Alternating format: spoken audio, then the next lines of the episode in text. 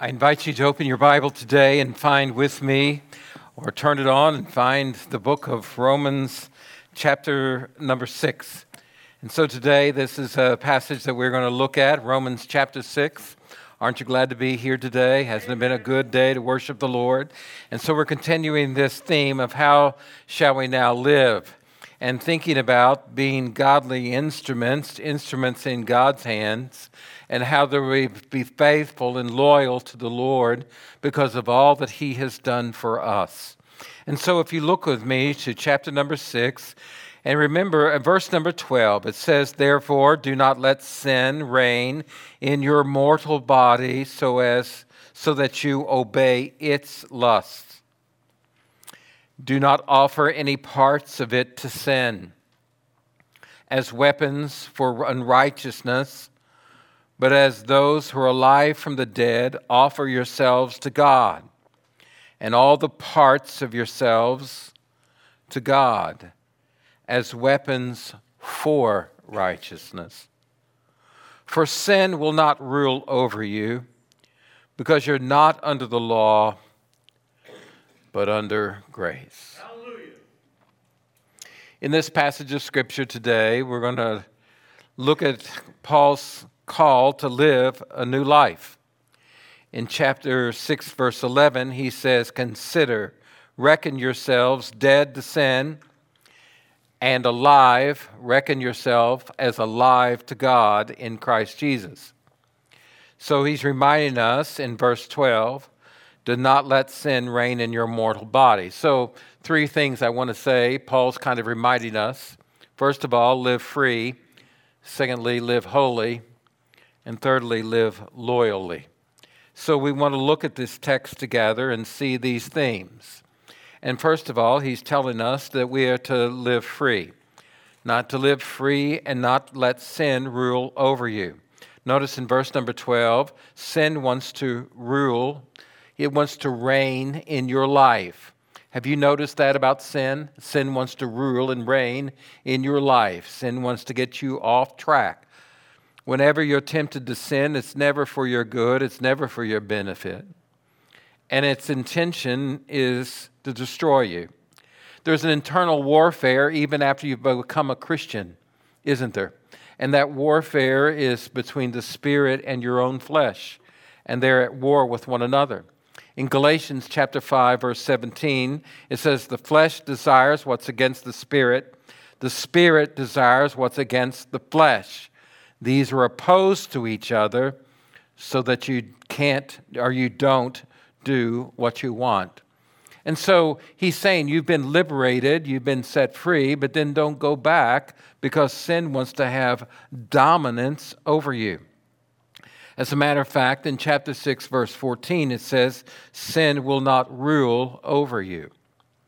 Reminds me of a story from the first book in the Bible and it's the first children of Adam and Eve. And they have sons, Cain and Abel. And in Genesis chapter 4, we remember that Cain was a farmer type of worker, and Abel was a shepherd kind of worker.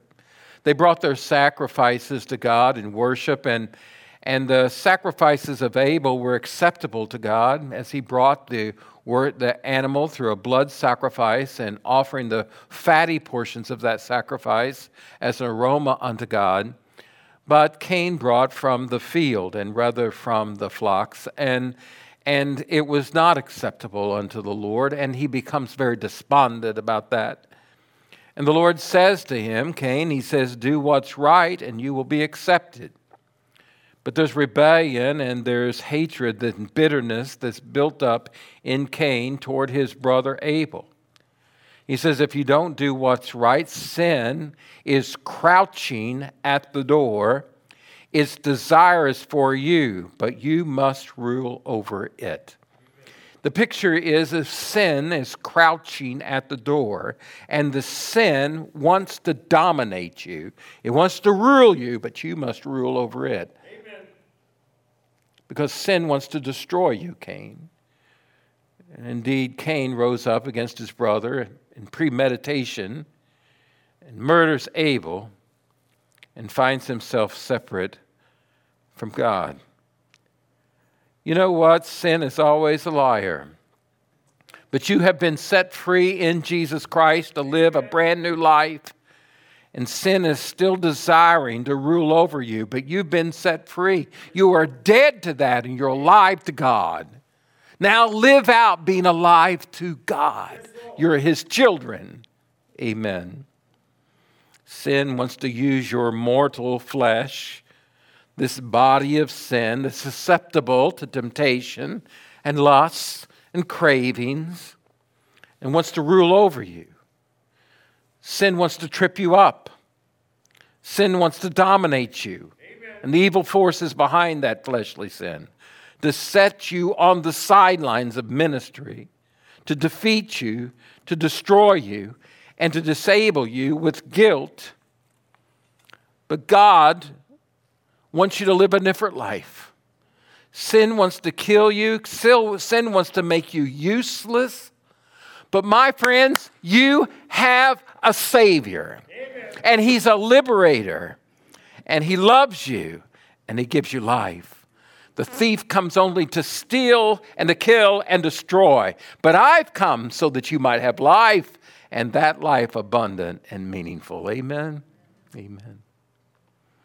Just this week, I was talking to a man who, in a lengthy conversation, experienced some crisis in his life. And in the middle of the conversation, he said, I've just been dominated by guilt and fear and rebellion and sin. And he said, even though I made a profession of faith years ago, and I was baptized years ago, and there was a time that I walked with life, with the Lord, but I got my eyes off of the Lord. I got my eyes on the other people, and I got my eyes on myself, and then I got my eyes on what I thought was would be satisfying. And I've been in bondage and guilt and defeat for now 30 years. And he says it's costs me more than I ever would have imagined. Amen. We talked for a while, went through scripture together. And I said, Do you want to experience God's cleansing and renewal in your life? He said, Pastor, I, if God would accept me, I want to come home to Him. And I said, He is here today, and He can change your life today. Amen. Do you want to recommit your life? He said, Yes, I do. Will you help me? And I said, I will. And we prayed together. And he gave his heart to the Lord, recommitted his life to him. And it was just like the sense of all of that rolled off and refreshing came from the Lord. His whole countenance was different. That's what God does. Would you be free from your burden of sin? Amen. There's power in the blood. Yes, would you or evil a victory win? There's power, wonderful power in his blood. Would you be free from your passion and pride? There's power in the blood. There's power in the blood. Come for a cleansing to Calvary side. There's wonderful power in the blood. Would you? Would you be whiter? Yes, brighter than snow? There's power in the blood. There's power in the blood. Sin stains are lost in its life giving flow. There's wonderful power in the blood. Now, listen to this last line Would you do service for Jesus, your King? There's power in the blood. There's power in the blood. Would you live daily his praises to sing? There's wonderful power in the blood. Christ's death isn't just saving power, it's serving power. you have been raised to live a new life, a life unto God The Holy Spirit has been given unto you to empower you, to comfort you, to guide you, to correct you. If you walk in the Spirit, you'll not carry out the desires of the flesh, Paul says in Galatians. So we are called to live a free life. Chapter 6, verse 12. Therefore, do not let sin reign in your mortal body so that you obey its desires. Verse 14 says, For sin will not rule over you. He says, Don't let it reign. Don't let it sit on the throne of your heart. The throne of your heart belongs to Jesus Christ. You confess Jesus is Lord. You have called on the name of the Lord. That's the ruling authority in your life. Do not let sin reign where Christ should reign in your life. Do not let it have dominion over you. You shall not have dominion over you. It carries a promise to you. And so it gives you an incentive to how to live out this Christian life. You're not defeated. Don't be discouraged. You are not going to live in obedience to sin. This is not what God has called you to. In chapter number six of Romans, verse 16, we'll look at that more next week, but it says, Don't you know that if you offer yourselves to someone as obedient slaves, you're slaves of that one you obey, either of sin leading to death or obedience leading to righteousness? Verse 17, but thank God that although you used to be slaves to sin, you obeyed from the heart that pattern of teaching to which you were handed over. And having been set free from sin, you became enslaved to righteousness. Your formerly, your old life, you were slaves to sin. You now have been obeyed and you have now turned to God and you've been set free from sin and you have been set free to righteousness. In Romans chapter 8, verse number 2, listen to the scripture. Because the law of the Spirit of life in Christ Jesus has set you free from the law of sin and death. So in chapter 6, verse 14, sin will not rule over you because you're not under the law, but you are under grace. When you live like you're underneath the law, it hooks you and your flesh but you are not under the law, you are under grace. And you are now children of God. And you're not obligated to live to the flesh and according to the flesh, but you're free to live a brand new life. Can somebody say, Praise God? You don't have to live like you used to do. You're no longer enslaved to sin. I read this week about Dewey Wayne Wardell, Waddell, and uh, uh, Dewey Waddell, they call him Wayne, lives in Marietta, Georgia. Dewey was fine as a pilot in Vietnam, and on the 5th of July, 1967, his plane was shot down by North Vietnamese, and his parachute barely opened, and he cascaded to the ground with a thud and survived. He just knew that everyone would think that he was dead because of the way the plane went down. He was taken as a prisoner of war. He said immediately he knew anyone he would meet where he was shot down would be his enemy and wanted to see him dead. He was taken as a prisoner of war to what's called the Hanoi Hilton.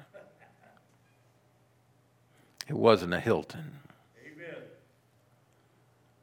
They tried to force him to confess that his country had committed war crimes and he had been forced to be as a criminal for a godless com- for, a com- for a country that was doing evil deeds. He was physically, mentally, emotionally abused. So they paraded him back and forth to be interrogated.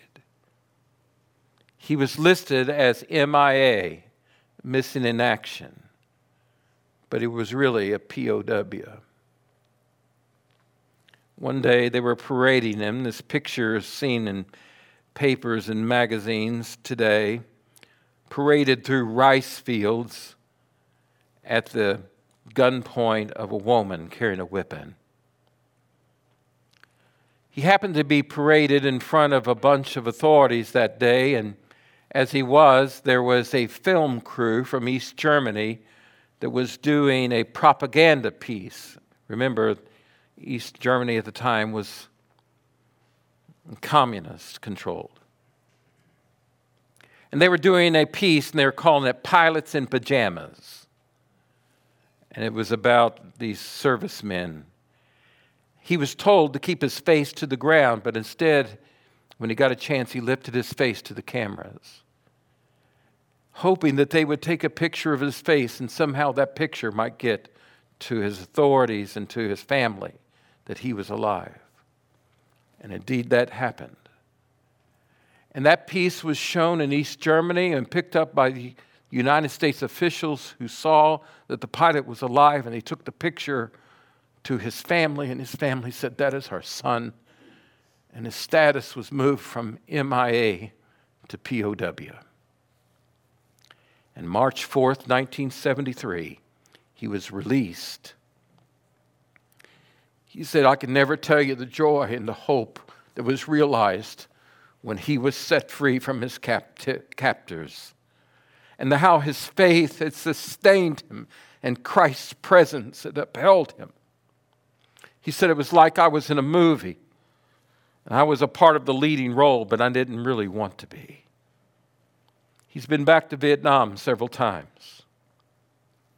He's amazed at what he sees when he returns to Vietnam the economy, the English that is spoken. He's taken his wife and children with him. He went to the very place that he was held captive. And while he was there with his family, one of the Vietnamese workers said to him, I was an officer in the Vietnam Army. When you were in here held captive, what were you thinking? He says, I was thinking I'd sure like to get out of here. That's what I was thinking. He said every day of his life, he's grateful to God Amen. for rescuing him. My friends, you were in a worse condition than Wayne. You were locked into your sin without hope and without God. And by the power of God's amazing grace, you were rescued out of bondage and taken out of darkness into light why in the world would you go back and live for the one who held you captive? Live a holy life. He says, not only live free, but live holy. Verse number 13 do not offer any parts of it to sin as weapons for unrighteousness. Don't live for sin. Don't take the parts of your body and use them for sin. In verse number 16, don't you know if you offer yourselves to someone as obedient slaves, you're slaves of the one you obey, either sin leading in death or disobedience, or be obedience leading to righteousness? He said, don't go back to that.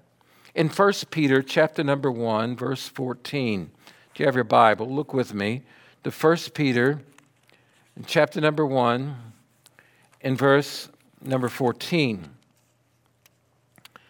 He says, As obedient children, do not be conformed to the desires of your former ignorance. He says, But as the one who called you is holy, you are to be holy in all of your conduct. For it's written, Be holy, because I am holy. Holy means to be set apart to God, set apart to serve God, not to live a profane life a common life or a sinful life, but live your life for the honor and glory of God because God is holy. You've been bought with a price, therefore, glorify God in your body. You be holy because I am holy. Don't live. You've been rescued, you've been saved, you've been liberated. Now live for the one who died for you. Amen. Live a holy life, not an unholy life. Thirdly, live loyally. This is related to the same idea. Notice with me, do not offer any parts of it to sin as weapons for unrighteousness, but as those alive from the dead, offer yourselves to God and all the parts of yourselves as weapons for righteousness. He's talking about all of the parts of your body. He said, don't present them, don't offer them. This is the language of worship, this is the language of sacrifice. He said, Don't offer up to worship with your body parts sin. And that's what we do. Whenever we go towards sin, we're offering ourselves in an act of surrender and worship to sin. And we're saying to sin, Here I am. I'm here to worship you. No. But present yourselves to God. All of the parts of your God, of yourself, as weapons or as instruments of righteousness, of doing the goodness of that God has called us to do, to love and be God's people, not to do sinful, destructive things. Be loyal to God. Present as an act of worship to God all of your body, your hands, your heart, your head, your mouth, your words to God as instruments of righteousness. Well, let's talk about those parts. Notice what he says. He's talking about the different parts of your body, verse 13. And he says, verse this end of verse 13, all the parts of yourselves as weapons for righteousness. I want to take just a few minutes and talk about some of those body, body parts and use them for the glory of God. Number one, your mind. You need to offer your offer yourself unto God and to your mind. And a very similar passage to this is found in Romans chapter 12, verse number 1 and 2. Look with me there. It says, Therefore, brothers and sisters, in view of the mercies of God, I urge you to present your bodies as a living sacrifice. You offer up your body as a living sacrifice, an act of worship, holy and pleasing to God. This is your true worship. And don't be conformed to this age. Don't live for this age. But be transformed. How? By the renewing of what? Your mind that you may discern what is the good, pleasing, and perfect will of God. He said, Present your bodies as a living sacrifice, not a dying sacrifice, a living sacrifice. And the first part that he talks about is your mind. What occupies your mind? What does your mind dwell on? The thoughts of your mind. John Stott, a great theologian and author and preacher, said that we live in an age of mindless Christianity. But your mind matters. Worship God with your mind. Think about your faith. Have a quest for holiness. Pray for God's guidance. Feast on God's word. Listen to what he says Has God not spoken to us? Shall we not listen to his words? Has God not renewed our minds? And shall we not think with it? Is God going to judge us by his word? Shall we not be wise and build our house upon it? What do you read? What occupies your mind? What is it that you listen to? Don't be mindless about the things of God, but think on these things. Think deeply about what it means to follow Christ, what it means to be a son of God, what it means to be redeemed, what it means, and live a changed life. Amen?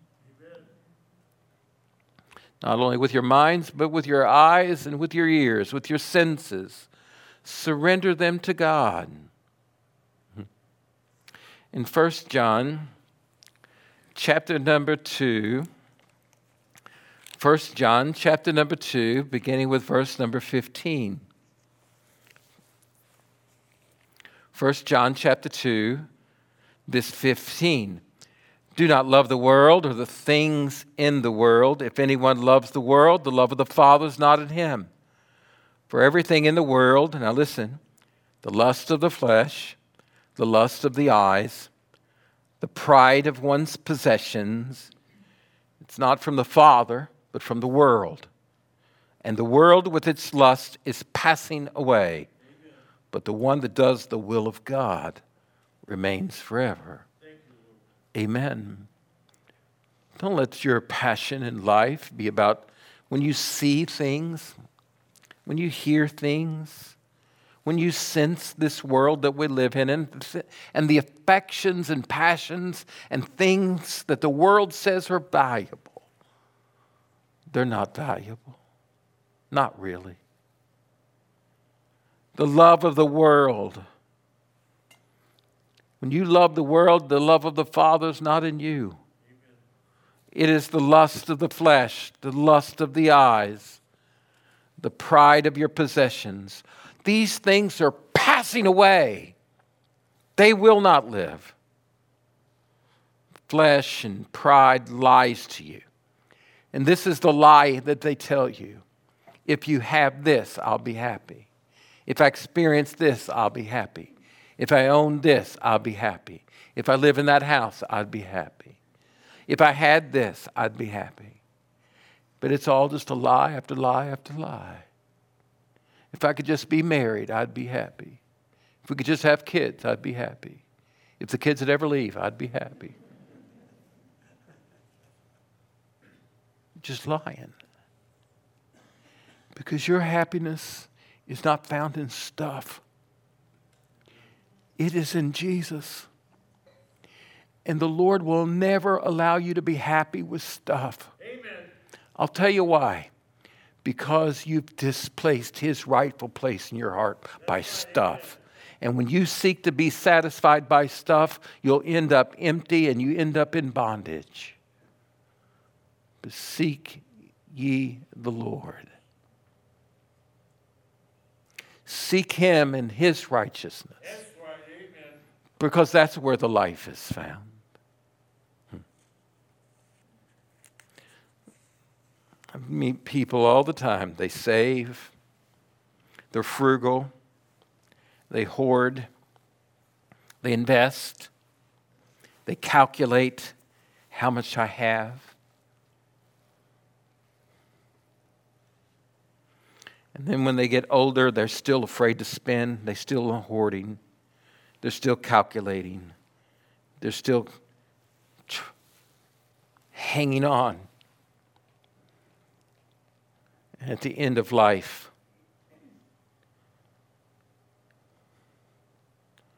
the world's riches have held them.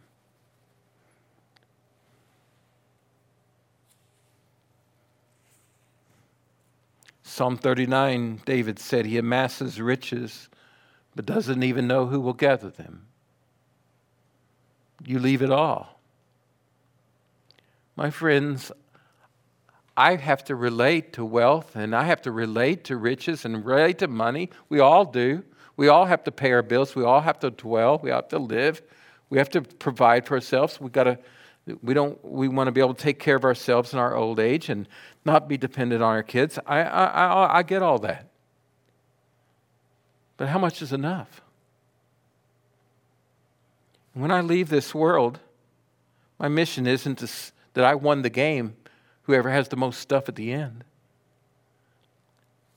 When I die, I hope that I've used all of the resources that I have to advance God's kingdom as much as possible.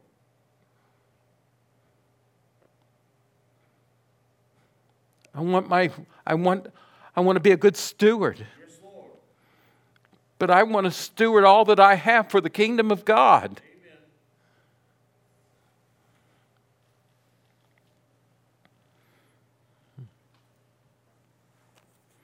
Amen. Amen. The lusts of the world can get inside of your heart, bring destruction into your life. In the book of Joshua, chapter number seven, the children of Israel had taken Jericho and God had delivered Jericho into their hand. God said, I don't want you to keep any of this spoil for yourself. And I want you to keep yourselves from these things. They're set apart for destruction. But there was one man by the name of Achan, the son of Carmi, who took and he hid and he lied to his friends, his family, his neighbors. And when it was found out by God's direction that it, the sin came from, and the defeat of Ai was because of sin of the nation, the children of Israel, and the, God pointed out that the sin was done by Achan. Achan said when he confessed, When I saw among the spoils a beautiful cloak from Babylon, and five pounds of silver, and a bar of gold worth a pound and a quarter. I coveted it, and I took it, and he concealed it. And they spread it all out in front of the company so everyone could see. For this, for this, for this, a man gave up his whole family and life and witness. For this, all of Israel was defeated. For this, a robe and a bar of gold for this?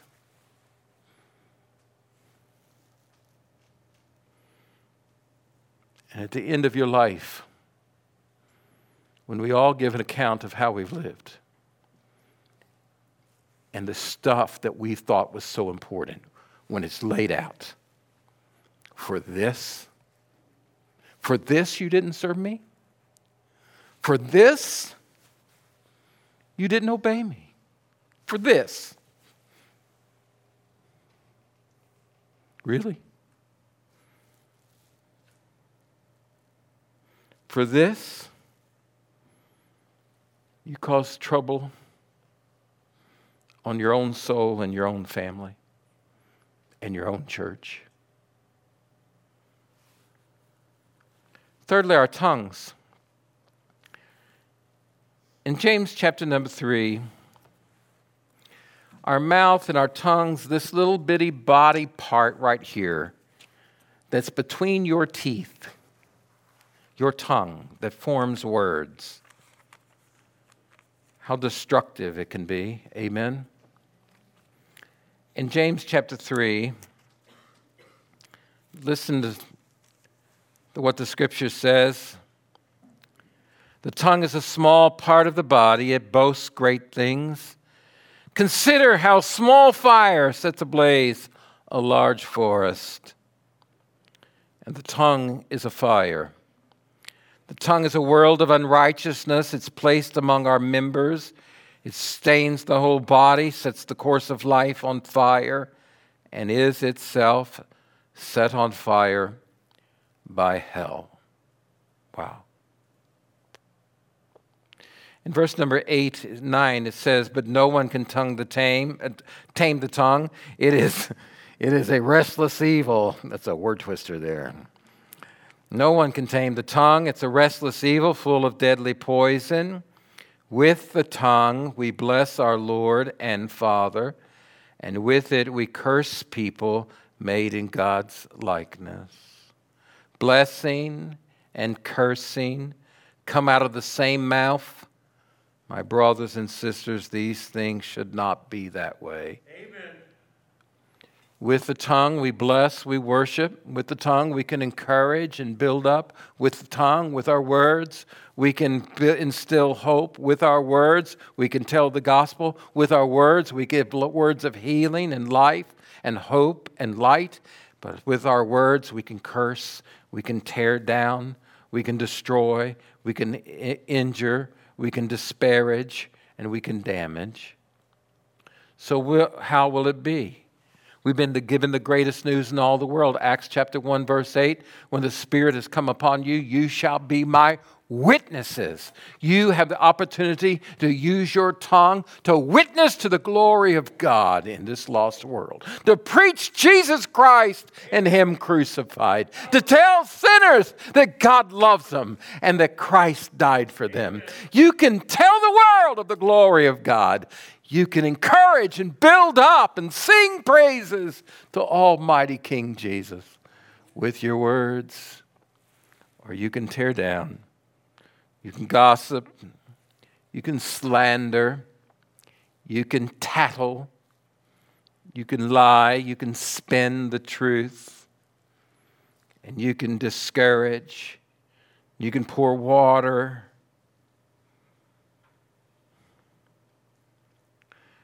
You can cause others to stumble. Or with your words, you can witness you can teach, you can preach, you can praise, you can encourage, you can build up, you can give hope. The difference is what's in your heart.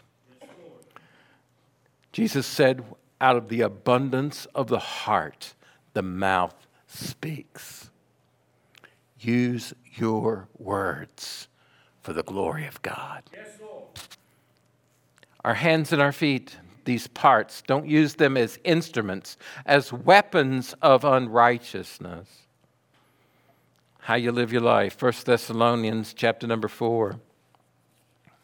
1 Thessalonians 4 says how to live your life. He says, seek to lead a quiet life, to mind your own business.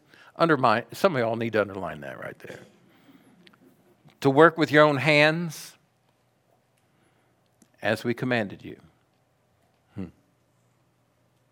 This is the kind of life, verse number 12, that you may behave properly in the presence of outsiders, not to be dependent on anyone. Take care, take care of your own business. Work hard. Use your body, your hands, and your feet. Ephesians chapter 4, verse 28 and 29.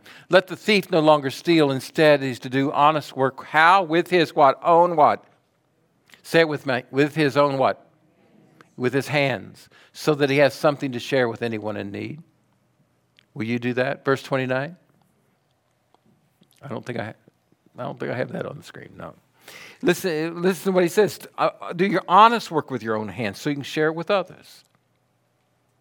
He says, use your body. Romans chapter 10, the passage in verse number 14 and 15. Listen to the scripture. He says, how then shall they call on him whom they've not believed? And how shall they believe without hearing about him? And how shall they hear without a preacher? And how shall they preach unless they're sent? Now listen to this. As it's written, how beautiful are the feet of those who bring good news. Let your feet bring good news. Be a missionary where your feet are planted wherever you're living, wherever you're walking, wherever you're doing business. Be a missionary where you live. So, wherever your feet are, you be a missionary. That's a great reminder to me. When I'm walking into the convenience store to get a cup of coffee or a Coke, I walk into that convenience store. I'm a missionary where I'm at. You're a missionary where you are. Be loyal with your life. Use your life as instruments, as weapons for righteousness and not unrighteousness. Don't betray the mission of the church. Be loyal to what God has called you to do. My son, my, my daughter, sons uh, live in Michigan. And Ezra, Christy, how, how old is Ezra? Six. And Isaac's four? All right. I knew I'd get that wrong. Ezra's six, and now he's playing on a little league t ball team. And Valerie sent me a video of that the other day, and Christy, and it's so funny. So it was one of his first games, and he, he was in his little uniform, and he hit the ball, and hit it just it looked like his grandpa. I mean, he's a slugger. And so uh, hit, the, hit, hit the ball, good. And he's running to person. Val's yelling, Go, go, Ezra, run, run, run, run, Ezra, run. And little Isaac sitting right there, she goes, and Isaac goes, Go. And he starts to say Ezra, and then he goes, Go, blue team, go, go, blue team, go. And Valerie, you see, she goes, We're the white team. He goes, I like blue. I'm for the blue team. So he kept chanting the whole time Go, blue team, go.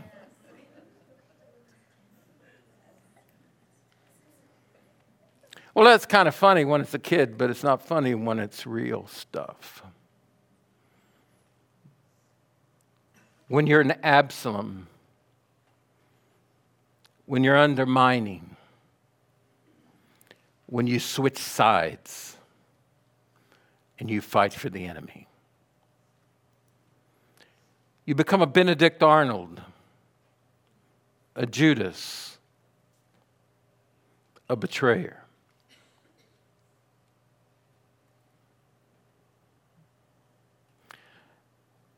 Just imagine for me, and bear with the sports in that illustration.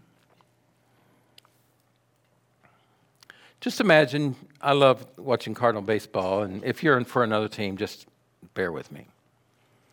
And so they're playing the Pittsburgh Pirates today, and just imagine Yadi's behind the plate. And just imagine that Yadi decides he's going to defect and be for the other team. And so he's kneeling behind the plate, and the pitcher's throwing the ball. And Yadi says, I'm defected in his heart. And so he says to the batter, Miles is getting ready to pitch, and it's a changeup. And it's going to be right in the middle of the plate. Just thought you'd want to know. And indeed, he throws the changeup, and it's right in the middle of the plate. And the guy launches the ball over the wall. And when he rounds third, Yadi's clapping. And he scores. And he's high fiving him because he switched teams. You say that ain't going to happen. No. But can you imagine after, after that, he takes off his Cardinal shirt, and underneath is a pirate's uniform.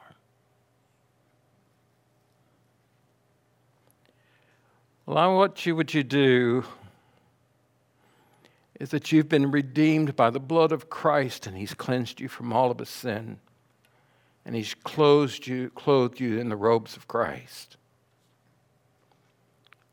Why would you present yourself as an instrument of unrighteousness?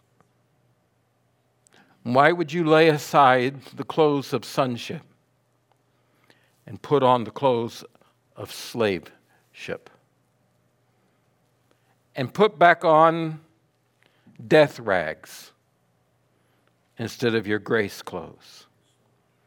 And why would you wear the uniform of death and hate and yield yourself again to an enemy when Christ has loved you? Paul is making this very point.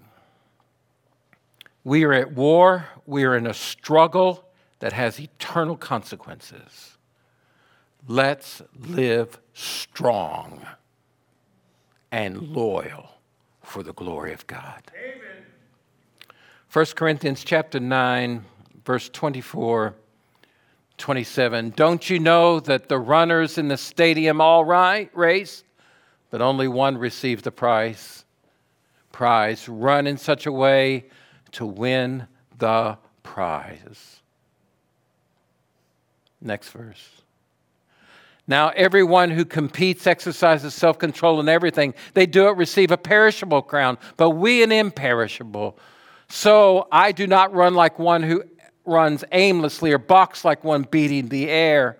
Instead, I discipline my body, bring it under strict control, that after preaching to others, I myself will not be disqualified.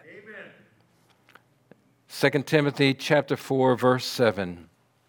Paul said, "I fought the good fight. I finished the course. I have kept the faith. I will not yield my body as instruments of unrighteousness." Amen. Amen. Father in heaven, thank you for your word. It's powerful, it's true, it's so instructive and transformative. Lord, if there's somebody here today that doesn't know Christ as Savior, I pray that today they might trust Him. If there's someone here who's wandered away, I pray that they might come home to, in repentance to Him. Lord, you know our needs and our hearts. And right now, in this moment, we call on your name. God, help us. God, save us.